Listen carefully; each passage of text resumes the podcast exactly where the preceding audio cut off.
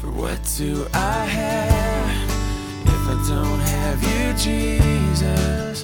What in this life could mean anymore?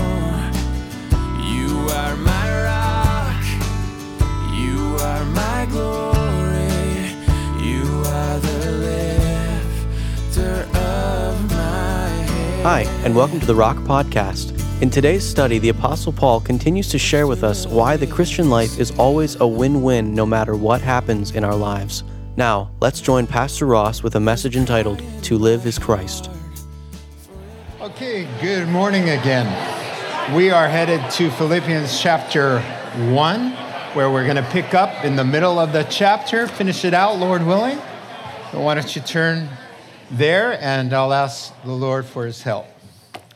Now, Heavenly Father, we always call on your name at this time because apart from Jesus, uh, we can do nothing. So, Father, by the Spirit of Jesus, the Holy Spirit, would you open the eyes of our understanding? Help us to make sense of what your Spirit is saying this, through your living word.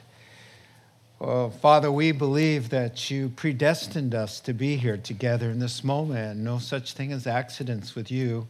So there's something here for all of us, Lord, including myself. So give us ears that can hear, a heart that can understand, and, and most of all, Lord, just determination to put these truths into practice. In Christ's name, amen. Well, somebody described the last studies as being like going to a, a spiritual chiropractor and getting an adjustment of their attitudes and lining it up with the Word of God and just hearing all of that kind of inner clicking going on and just feeling better as a result. Because when we uh, get our eyes and on Christ and His promises and off of us and our situation, it's always a good thing. Amen. Uh, well, I've got a question for you uh, along th- those lines, and it's kind of a rhetorical one, so you don't have to answer it. But how many of you would rather have joy instead of despair?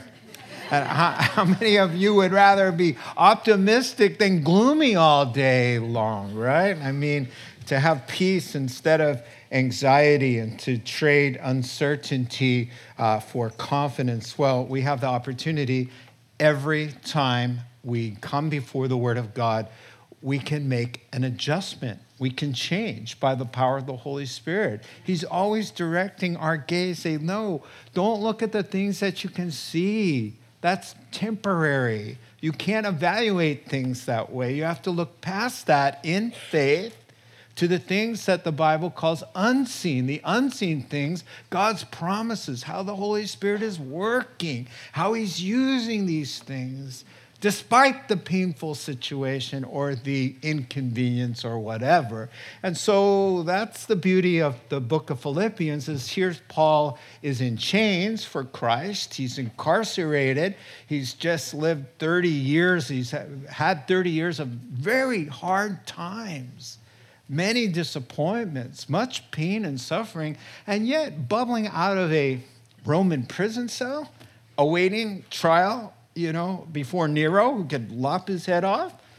He's got this joy. And, he, and, and that's why the Holy Spirit says, whatever things you see in him, you observe, you learn, you receive from the Apostle Paul, keep your eye on him and put that into practice, and the God of peace will be with you. Boy, what a compliment to the grace given to the Apostle Paul. And so we get to see how he's relating his life and how he's describing his situation and his attitudes. We get to see that in this personal letter that he's writing while he's incarcerated. And we're just seeing, we're just seeing this joy and this confidence. And boy, his, his glass is surely half full. That's how he sees life. And how, I mean, there's only one option, and, and there's only one option for Christians it's optimism.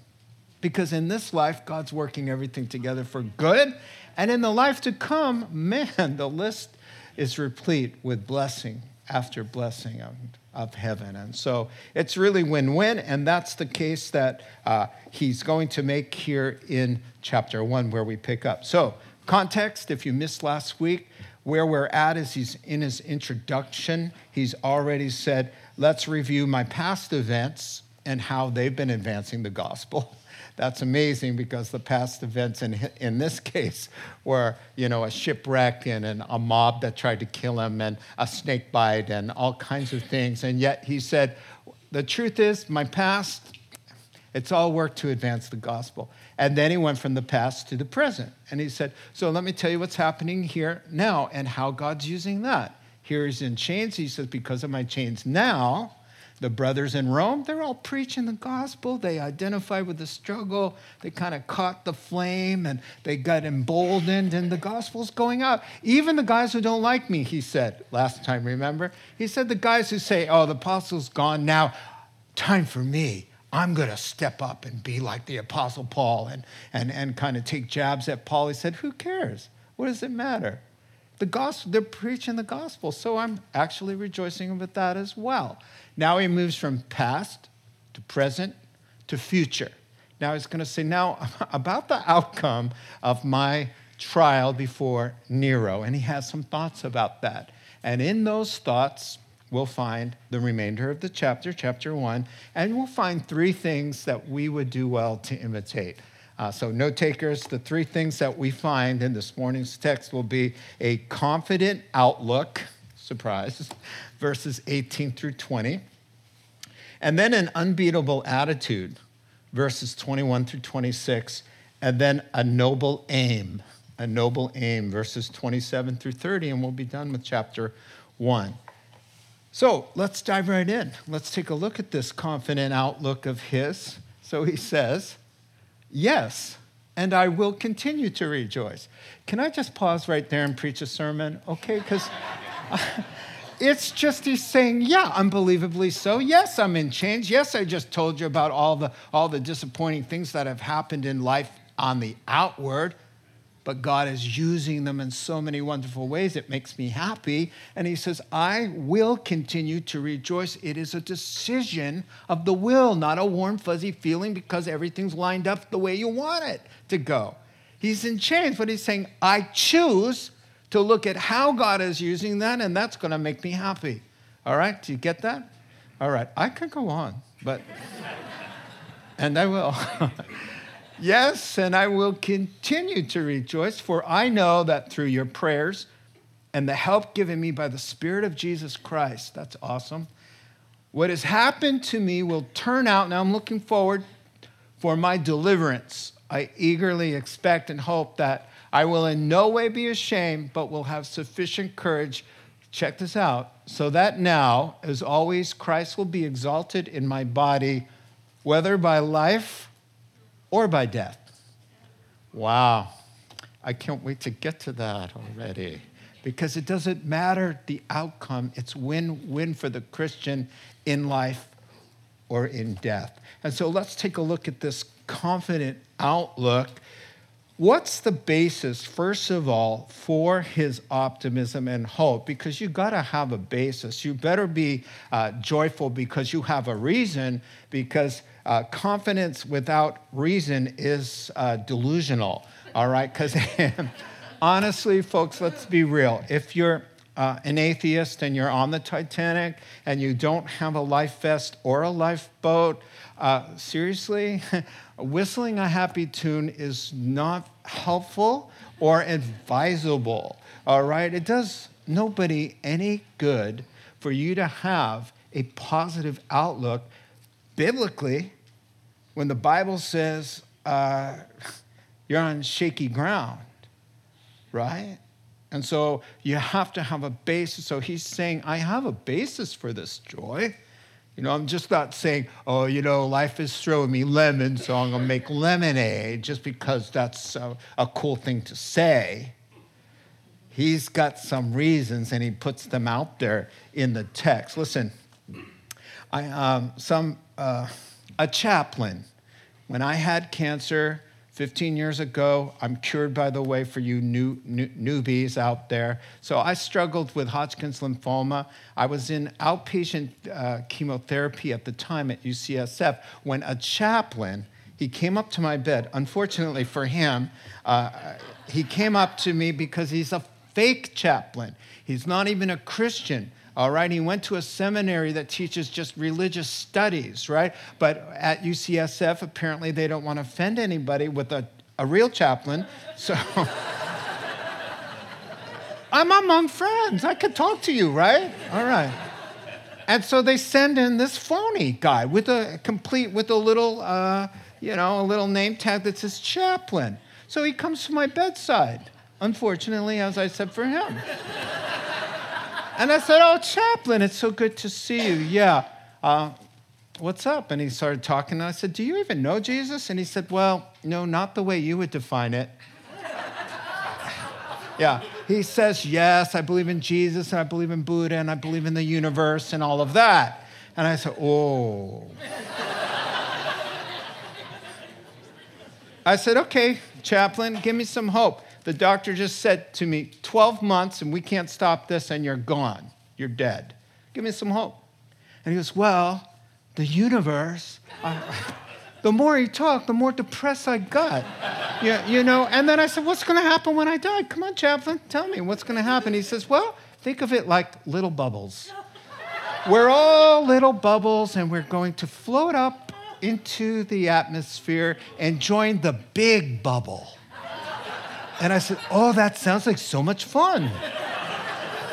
oh, my sarcasm was not he, uh, affected by the chemotherapy, it was enhanced. Who's going to take care of my wife? Who's going to raise my kids? How do I know what's going to happen to them? Give me some verifiable truth. Give me something for my hope. You know, and he said, he just looked at me like he couldn't help me because he couldn't. There were no reasons. It's just like knock on wood, cross your fingers, say some, uh, keep positive, man, keep positive. Why? Why should I keep positive? If I'm driving my car and the bridge is out, I should be uh, singing, pull up the tunes, man, and be happy. No, no, no. He says, I got some reasons. I'm rejoicing. I've got a God who loves me, verifiable truth. I've got the Holy Spirit on board. I've got his precious promises. I've got prom- prophecy fulfilled to look at. I've got a reason to hope. God is for me. He'll take care of my wife, He'll take care of my kids. And if He chooses to take my life, I will live forever with Him. That's a reason to be happy. So, you know, anyway, long story short, he was telling everybody all of this nonsense, right? So I just followed behind him, dragging my pole. Hi, I'm a chaplain too. oh, that was so much fun. Okay, so here's the basis for Paul's rejoicing, and it's the basis of ours as well the prayers of God's people, because I, already know this is going to end happy for me. Number one, everybody's praying for me. Uh, you know what? The Bible says God encourages people to join him in his work. He calls us co laborers. And he says, You know what I'm going to do? I'm going to listen to your prayers and I'm going to factor all of that in to my plan. And your prayers, James chapter 1, are powerful and effective, says God. So he says, Hey, I know God honors your prayers. So whatever happens to me, it's going to turn out for my good, my deliverance, because God's people are praying. You know, in Acts, I believe it's chapter 12, Peter gets himself in prison, right? Uh, he's preaching the gospel. They throw him in there. They're guarding him with like 16 soldiers, four squads of four soldiers each, right? But it says, but the church was earnestly praying to God for him. And sure enough, God did a miracle, man. And he sent an angel he, he just the, the he sets Peter free, the doors open up, and out Peter goes. Prayer changes things. When it's a yes, it's good. When it's a no, it's good. When it's a maybe, we'll see, it's good. When it's wait, it's good. God hears prayer and he says, I just know things are going to go well with me. Reason number one God's people are praying for me. What are they praying? For my courage. They're praying for a favorable response and they're they're praying for my, me to uh, not compromise and be courageous no matter what the outcome. So I've got the prayers of God's people. Secondly, and as a result, I think of them praying, he says, I've got the help of the Holy Spirit. He calls the Holy Spirit the Spirit of Christ. We serve one God. He's three persons. He is Father, Son, and Holy Spirit. A difficult concept, uh, but uh, we call it the Trinity, right? And so the person of the Holy Spirit is Jesus Christ in spirit form we have uh, on board in our hearts. Take a look for this reason to be uh, confident. John chapter 14. Jesus speaking the last night of his earthly life. And I will ask the Father, and he'll give you another, all, I put all caps, helper, that's his name to be with you, how long? Forever, the Spirit of truth. The world doesn't get him. They can't accept him because they don't, they don't have faith. They, they don't see him or know him, but you know him, for he, check this out, he lives with you and will be in you. So he says, Listen, I got everybody praying for me, which God honors. He's listening to. And I've got the helper.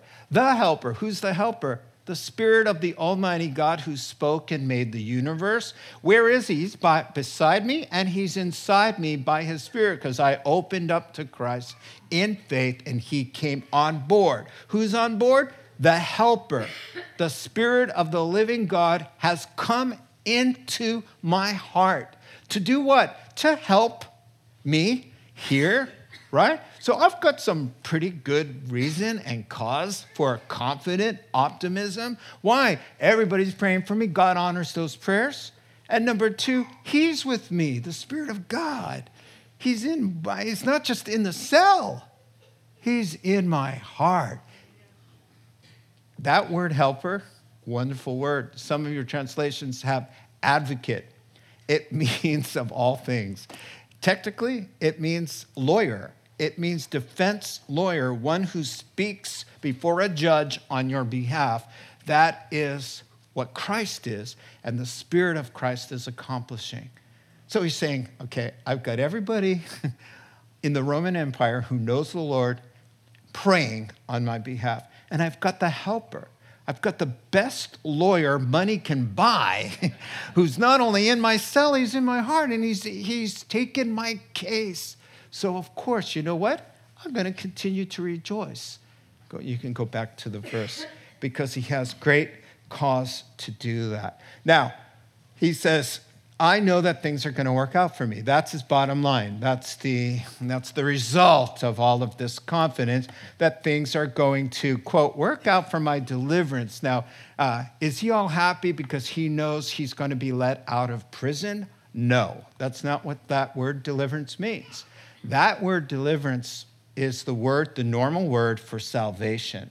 So when Paul says, work out your salvation with fear and trembling, and anytime you see the word salvation in the New Testament, it's that word translated there, deliverance. So it's a broader deliverance than just getting out of jail and getting acquitted of the charges. Because why? Check it out. Life or death, verse 20. He says, I don't know if it's going to go live. I don't know if it's going to go death, right? I don't know either way, but I do know I'll be delivered. I'll be saved either way. So, and he says, I'll be delivered from cowardice, or I'll be delivered from caving in morally, or I'll be uh, delivered from being ashamed at the trial. And if it goes poorly, from human point of view, then we are going to be I'm going to be saved and stand before God.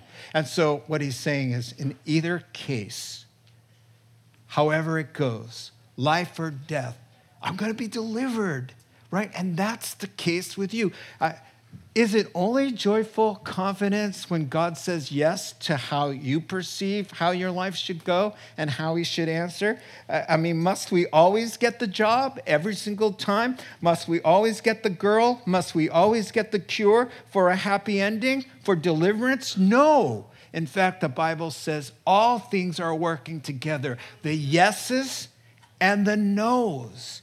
They're working together. It's actually God saying, Yes, I hear the cry of your heart, but I'm going to do it this way if you don't mind.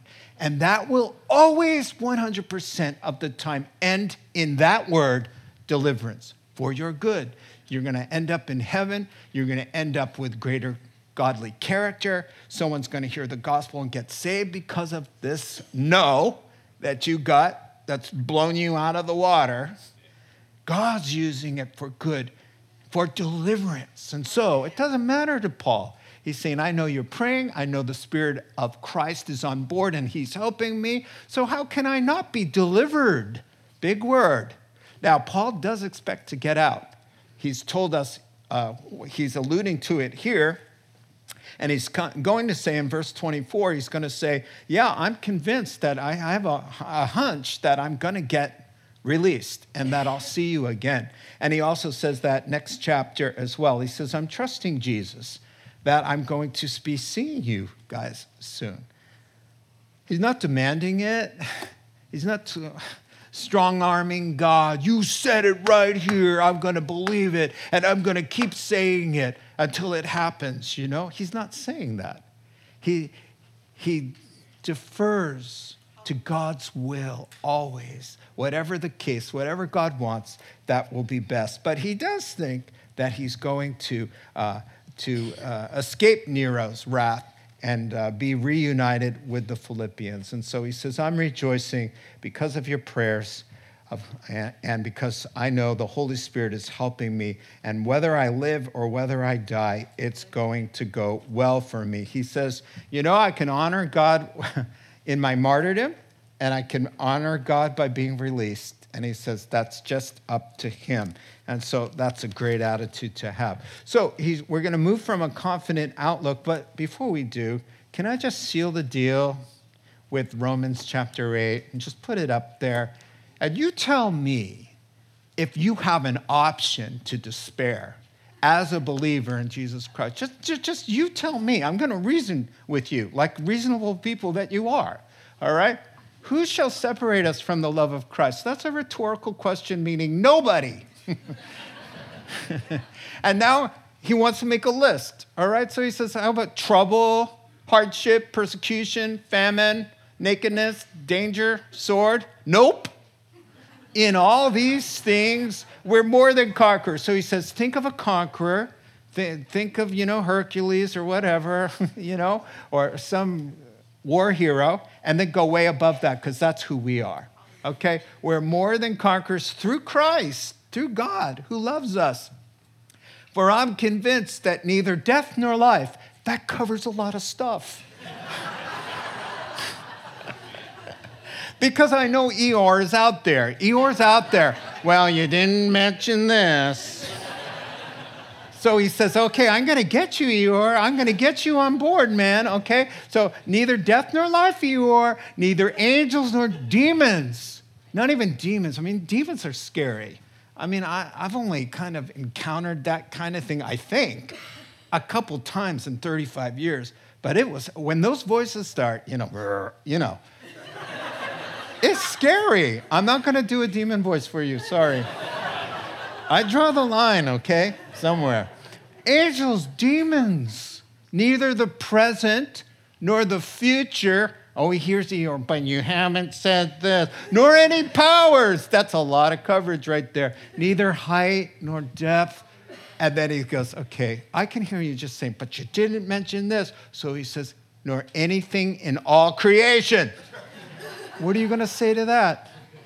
What are you going to come up with there?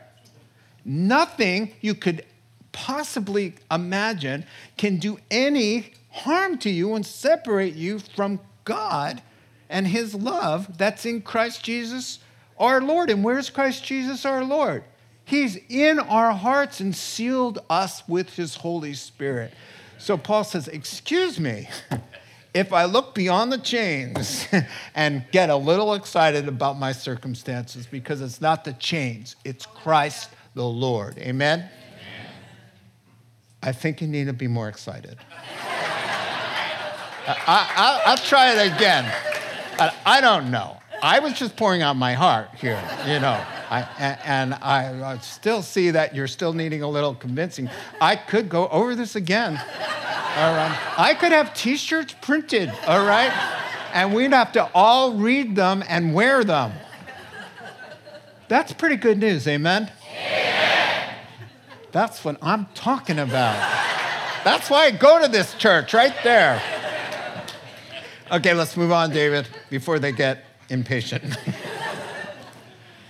oh, it's going to keep going. For to me, to live is Christ, and to die is gain. if I'm going to go on living in the body, that's going to mean fruitful labor for me. And what should I choose? Which way should we go with the hoping here? Should I hope that Nero executes me, or should I hope that Nero lets me out of prison? Hmm. He says, I'm torn between the two. I desire to depart to be with Christ, which is better by far. But it's more necessary that for you that I remain in the body, alive. That's what that means. 25.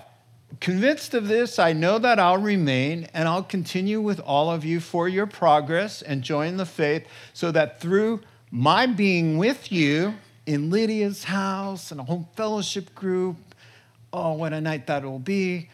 Your joy in Christ Jesus will overflow on account of me getting out of prison, escaping this, coming to see you guys, a big huddle, of prayer. Oh, man.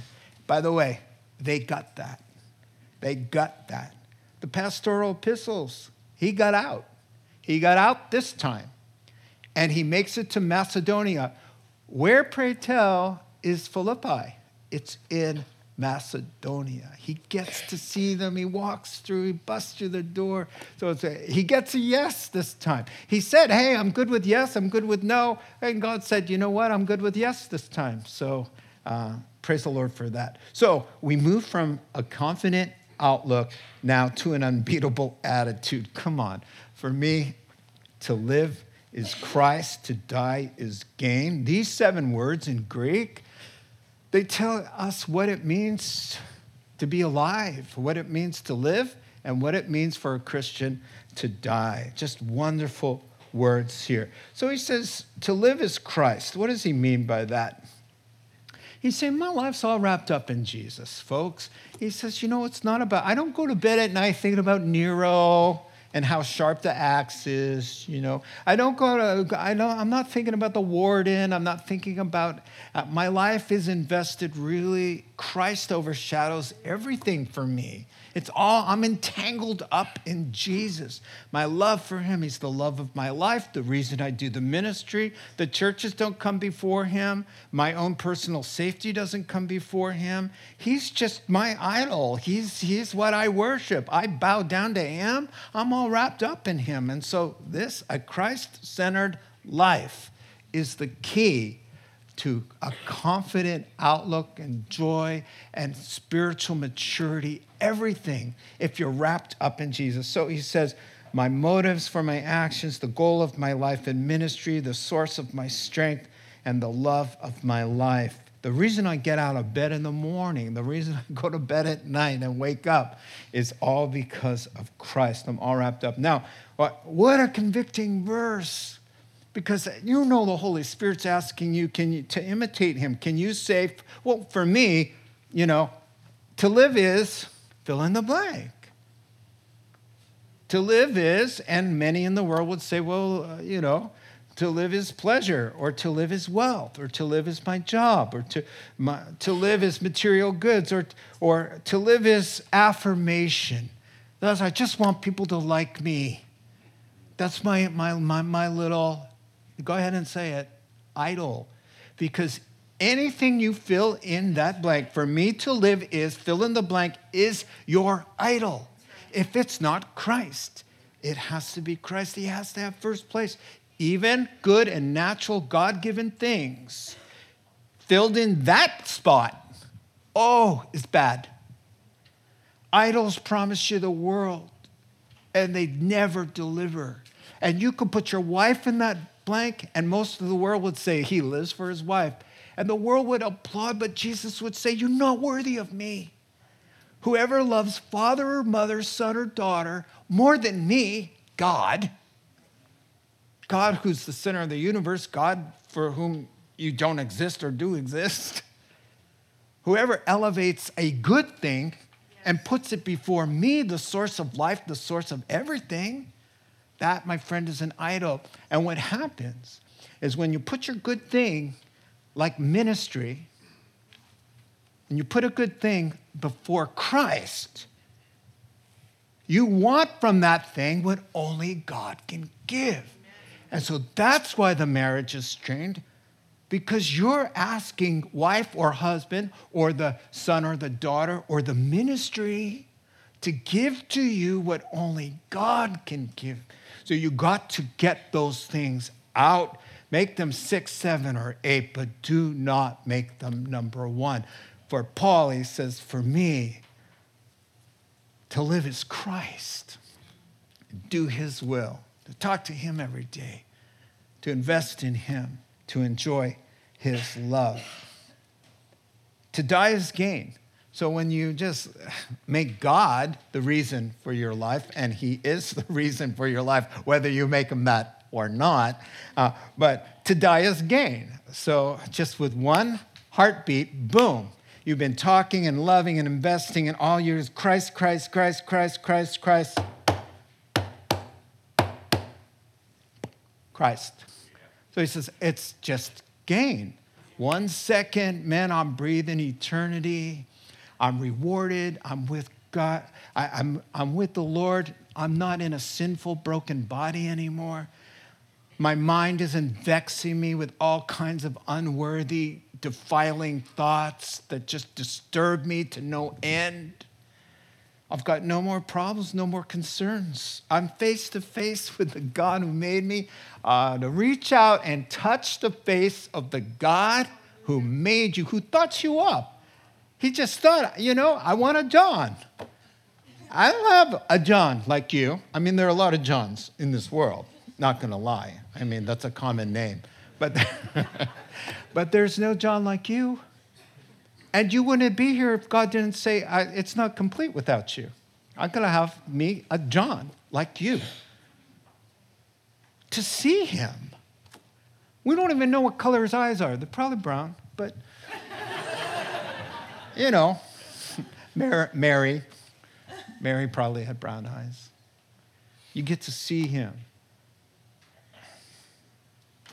Gain Poor John. He's trying to describe heaven to us. He's stretching English as far, well, English, his, his like Greek, as far as it could go. I just saw like a, a diamond, rubies coming out of the sky, shining. You know, uh, the ground looked like gold. And, and, you know, he's straining to tell us what Paul says in 2 Corinthians, 1 Corinthians chapter 2, verse 9. No eye has seen, nor ear has heard nor has it entered into the heart of man or the mind what God has prepared for those who love him. And so we sing about heaven. We dream about heaven. We write books about heaven. We talk about heaven all the time. And then when we find out we may be going there soon, we get all freak out. Everybody's dragging their feet and like, oh, it's the worst possible thing. Paul says it's gain. I, I'm kind of torn. Now, he doesn't have a morbid preoccupation, nor is he a defeatist, right? He's not suicidal. He's just saying, when I consider life here, I'm, I'm 60 years old. I've lived, I've had a 30 year long ministry. I've had a lot of fruit, fruitful things happen, and, and I'm being tugged. And actually, the Greek has it pulling both ways. Heaven is pulling. And earth is pulling. And he says, You know what? Being other centered that he is, he says, I have a feeling that my work is not quite done yet because I could still be of use to you and what a party that would be. Your faith would be encouraged. So I'm pretty convinced that I'm going to see you again. That's pretty awesome. And that's really what happens. He says, I want to see you again and for us to have that kind of uh, joy. Two uh, inevitable things one is he gets his head cut off, and he says, That'll be gain. And the other one is a favorable, as far as we see, um, conclusion, in the matter where he gets to be more uh, useful to God. He says it's win win uh, for me. So he's excited about the prospect of heaven. Are you? And he's also excited about the prospect of living and serving God. He says, fruitful, it's going to be effective and helpful, right? But toil, right? So he's a realist. So he says, I'm pretty convinced that God's going to keep me around. So we go from an unbeatable attitude now to live as Christ, to die as gain. Finally, he rounds out the chapter uh, with these words. Verse 27 Whatever happens, conduct yourself in a manner worthy of the gospel of Christ, whatever happens. Then, whether I come and see you or only hear about you in my absence, let's say I get out, but I don't make it to Philippi, right? Uh, I will know that you stand firm in one spirit, contending as one man for the faith of the gospel, without being frightened in any way by those who oppose you. By the way, this is a sign to them that they will be destroyed, but that you will be saved, and that by God. For it's been granted to you on behalf of Christ, not only just to believe on him and enjoy all the wonderful things about trusting in Jesus, but also granted, gifted graciously that word, but also given to you, part of the package is to suffer for him. Since you are going through the same su- struggle you saw that I had, and by the way, of course, that I still have, because that's what happens when you're in a Christ rejecting world and you're representing Christ. We get the same kind of rejection. And so we finished chapter one there, and he's going to round out the chapter now. We've gone from a confident outlook and an unbeatable attitude, and now, oh, best of all, a noble aim to, listen to me, to walk worthy whatever happens. Oh man, I could just spend an hour talking about that. He says, whatever happens, you're going to walk right before God, right? Whether I get out, whether I get out and I just can't make it to Philippi, you're not going to be like, oh, let's toss in the uh, towel. I'm so disappointed. We prayed and prayed and prayed and prayed, and what happened? He got executed. Or what happened? He's out, but he can't get here. So therefore, we're not going to contend anymore for the gospel. We're not going to serve anymore because we got our feelings hurt or we got disappointed. He says, no, no, no, no. Whatever happens to the Christian, you have to walk worthy. When it's a yes, when it's a no, when it's a please wait. What in the world does it matter how our life unfolds compared to the worthiness of walking in obedience to God? What, does, what do the two have in common? And so often, whatever happens matters and we make that conditional about walking worthy before God. So if whatever happens happens to be something that makes us upset or hurt, then it's Operation Retaliate. It's Operation Silent Treatment. You think I'm going to serve you, I'm going to isolate, I'm going to protect myself, I'm going to get bitter because I've got a lot of questions and I've got a lot of disappointments. Well, we do. But the second your struggle goes over to disengagement and not devotion to Christ and walking worthy, you've gone from struggle, legitimate, to disobedience and rebellion. And you're just using that so that you can do your own thing. He says, Oh, folks, whatever happens, walk worthy. Like Job. Job did that. Job had the kind of attitude, he says, Whatever happens, he says, If though he slay me, yet will I trust him. If I saw Jesus coming at me with a machete, I'd be like, I trust you, Lord. Have at it. You know? I know that sounds crazy, but Job just says, What does it matter? I trust God. He loves me. I'm the apple of his eye. So whatever happens, I'm going to praise him. Now, a lot of things went wrong in that guy's life. He lost 10 times more than anybody in this room, right? And so what happens? He doesn't give God the silent treatment. He doesn't uh, disengage. He doesn't have a lot of questions. He doesn't sideline himself. He's continuing to serve. He's going to church. His wife is watching. Uh, He's serving still. He's greeting people. He's saying nice things about God. You just lost your whole family, got wiped out. Whole family gone. Sons and daughters gone. All his possessions, his bank account up, done. And he's scraping himself because he's lost his health. He has some kind of festering boils. Still going to church, still giving in the offering, still praising God. When his friends come in, he has no, nothing bad to say about God. In fact, he says, Naked I came in, naked I go out. Blessed be the name of the Lord. And in all these things, Job did not sin by what he said, the Bible says. And his wife catches on. And his wife sees him and says, You're still going to church. You're still singing hallelujah. Yeah, I, I heard you the other day. You're scraping your swords to the tune of Great is Thy Faithfulness. What is your problem, man? Were you holding on to your integrity? Look at me. I can go the whole way and still praise God. Curse God, get it over with, and just die. He could have married better. just, just saying. Just saying. Mrs. Job, please. He said, Job's attitude Paul's attitude and every Bible hero's attitude. Shall we accept just the good stuff? How about the bad stuff? It comes from God's allowed it for a reason and He's loving. Should we not accept that too? You're talking like a foolish woman, you see? So, whatever happens, whatever happens, it didn't go your way it actually did go your way. You just don't know it. And when you get to heaven, he's going to say, See what I had? I averted a disaster by doing what you think was a disaster.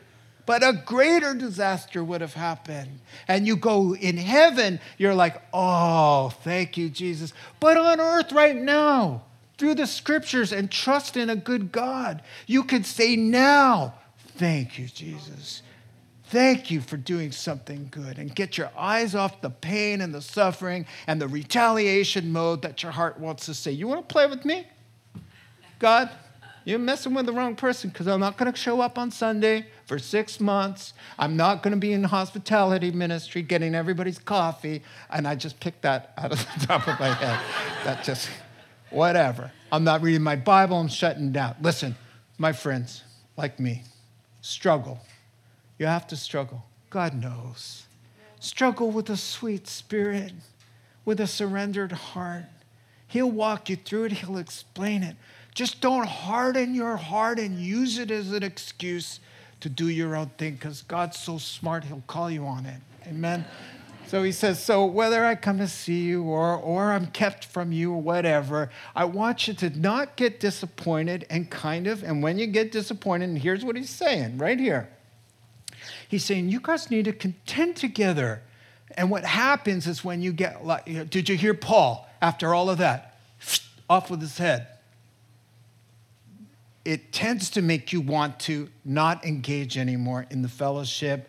Boy, that was a blow. So he's saying, oh, whatever happens, fight for the gospel. Don't fight against each other.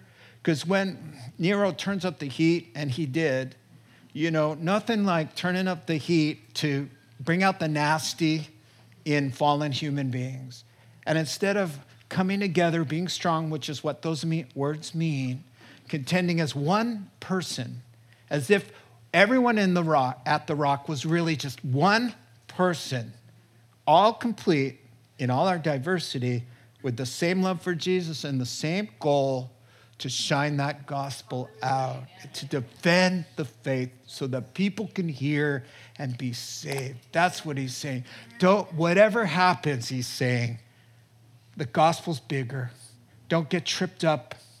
Whatever happens, the gospel's worthy. God is worthy. Put those things aside and say, there's something bigger than me going on here and how I feel. It's the gospel of Jesus Christ that Jesus came to save the world.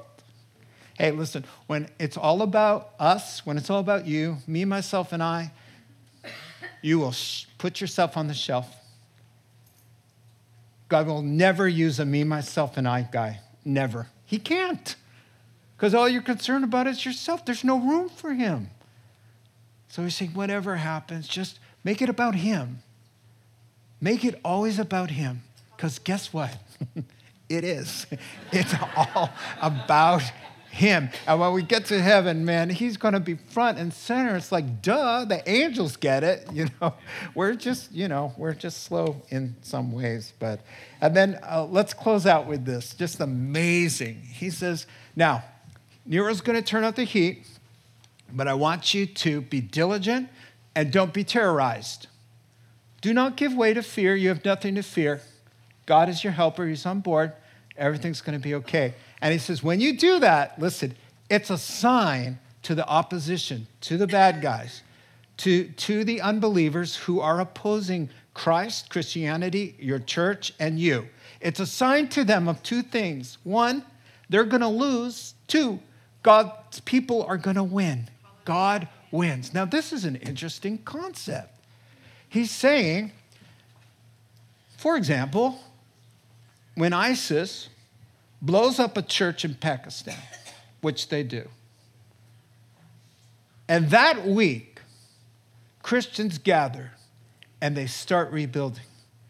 And they rebuild it, and on the following Sunday or two, those members are back in that location lifting their hands and their voices to the living God in praise. He says, whether they acknowledge it or not, into their souls, a spiritual dynamic and the spiritual laws at work, the Bible says it's a sign to them get on board because the ship that you're on now is going to be sunk and sunk badly because God will come to the aid. They've tried for thousands of years to wipe Jesus' name off the face of the earth. It's not working because the gates of hell itself will not prevail. And that that we are still here and still proclaiming and still holding fast, it's a sign on some level to them, hey, in a redemptive way. I better turn around and get on. Hey, listen, if team A is is winning, and Team A is winning by God's help, and you figured that out, and you're on Team B, then you want to get on Team A, right? That's what he's saying. He's saying back in the days, listen, Nehemiah, stay. They're doing God's work, they're rebuilding the glory of Jerusalem. It's God's work, and it really stands for what we're doing as well. And lots of bad guys intimidating them threatening them with violence, assassination plots, smear campaign, lies to the king of Persia, all kinds of things like, hey, meet me over here. I got something to tell you. And then they were going to kill Nehemiah. And all the people, instead of being terrorized, the Bible says they just blew a trumpet, they all worked together, right? They, they worked the wall with a trowel in one hand and a sword in the other. When someone was in need, they blew the alarm, bam, everybody was there. And it says, The enemy saw it, took note, and figured it out. God is helping them. And terror fell upon them. This is the concept. Is is that when you get beat up, when something terrible happens to you, and you say, somebody, a coworker says, Hey, man, sorry about X, Y, and Z. And you say, God is good. He's helping me through it. Bing, it happened. It's like, wow, that team A. Team A, man, they go through everything with a good attitude. They keep serving the Lord. Boy, I would have gotten out of there a long time ago. But see, your life well lived and, and persevering through things is a sign to the world Get on board while you can because we're going to win. God is going to save us. He's going to take us away before this world experiences what is called the Great Tribulation. He's saying, persevere well because it's a sign to them and they'll come on board. It's an amazing thing. And then he closes by saying, hey, for it's been granted, gifted. Here's the gift that nobody really wants, all right? Uh, let's be honest. Uh, God, God says, with the package of eternal life, forgiveness of sins, a clear conscience, the joy of God the Father being your dad. There's a lot of good stuff. He says, in the package is also another gift, and it's called suffering. Because, let me show you, I'll just, just explain it to you. John, if the world hates you, keep in mind that it hated me first, Jesus speaking, quite frankly.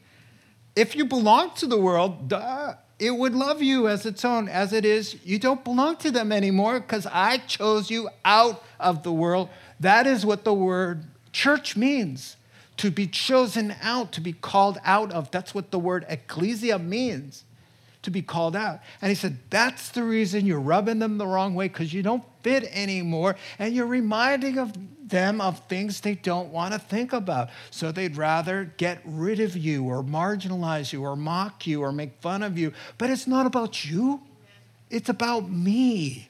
Now, if they hated me, they persecuted me, and nailed me to a cross, and you're a little me, and you say the same things that bugged them that I said, and you do the same things that caused rejection,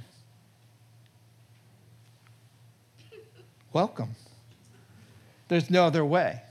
So it's part of the gifting. Why does he call it a gift? Because it does so many good things. It matures us, it gives us character, patience. He said, Hey, count it all joy when you fall into troubles of many kind, knowing that your faith, more valuable than gold, is being tested and refined. And cooperate with it, he says. Let it have its work in you so that at the end of the process, you'll be complete. That word means mature, perfect. King James, it means mature, fully ripened, ready for any good work, you see. So it's a gift when we get the gift, we open it, we need to embrace it and not want to return it, all right? Because that doesn't work, it just keeps coming back. Amen. But He gives us the grace, always gives the grace. Uh, I saw, and I've told people this many times, and we're going to get ready for communion now. But uh, listen, as we do, uh, I remember the story about uh, the stop sign in um, Sebastopol. It was in the parking lot there at Mary's Pizza. And uh, oh my, it makes me laugh every time I think about it. It's, it's a big stop sign, and some dude uh, took us some spray paint and, and painted, wrote God. So it says, Stop God, right? So every time I drove past there, I just laughed out loud, literally. and I'd always drive by, by and go, Good luck with that.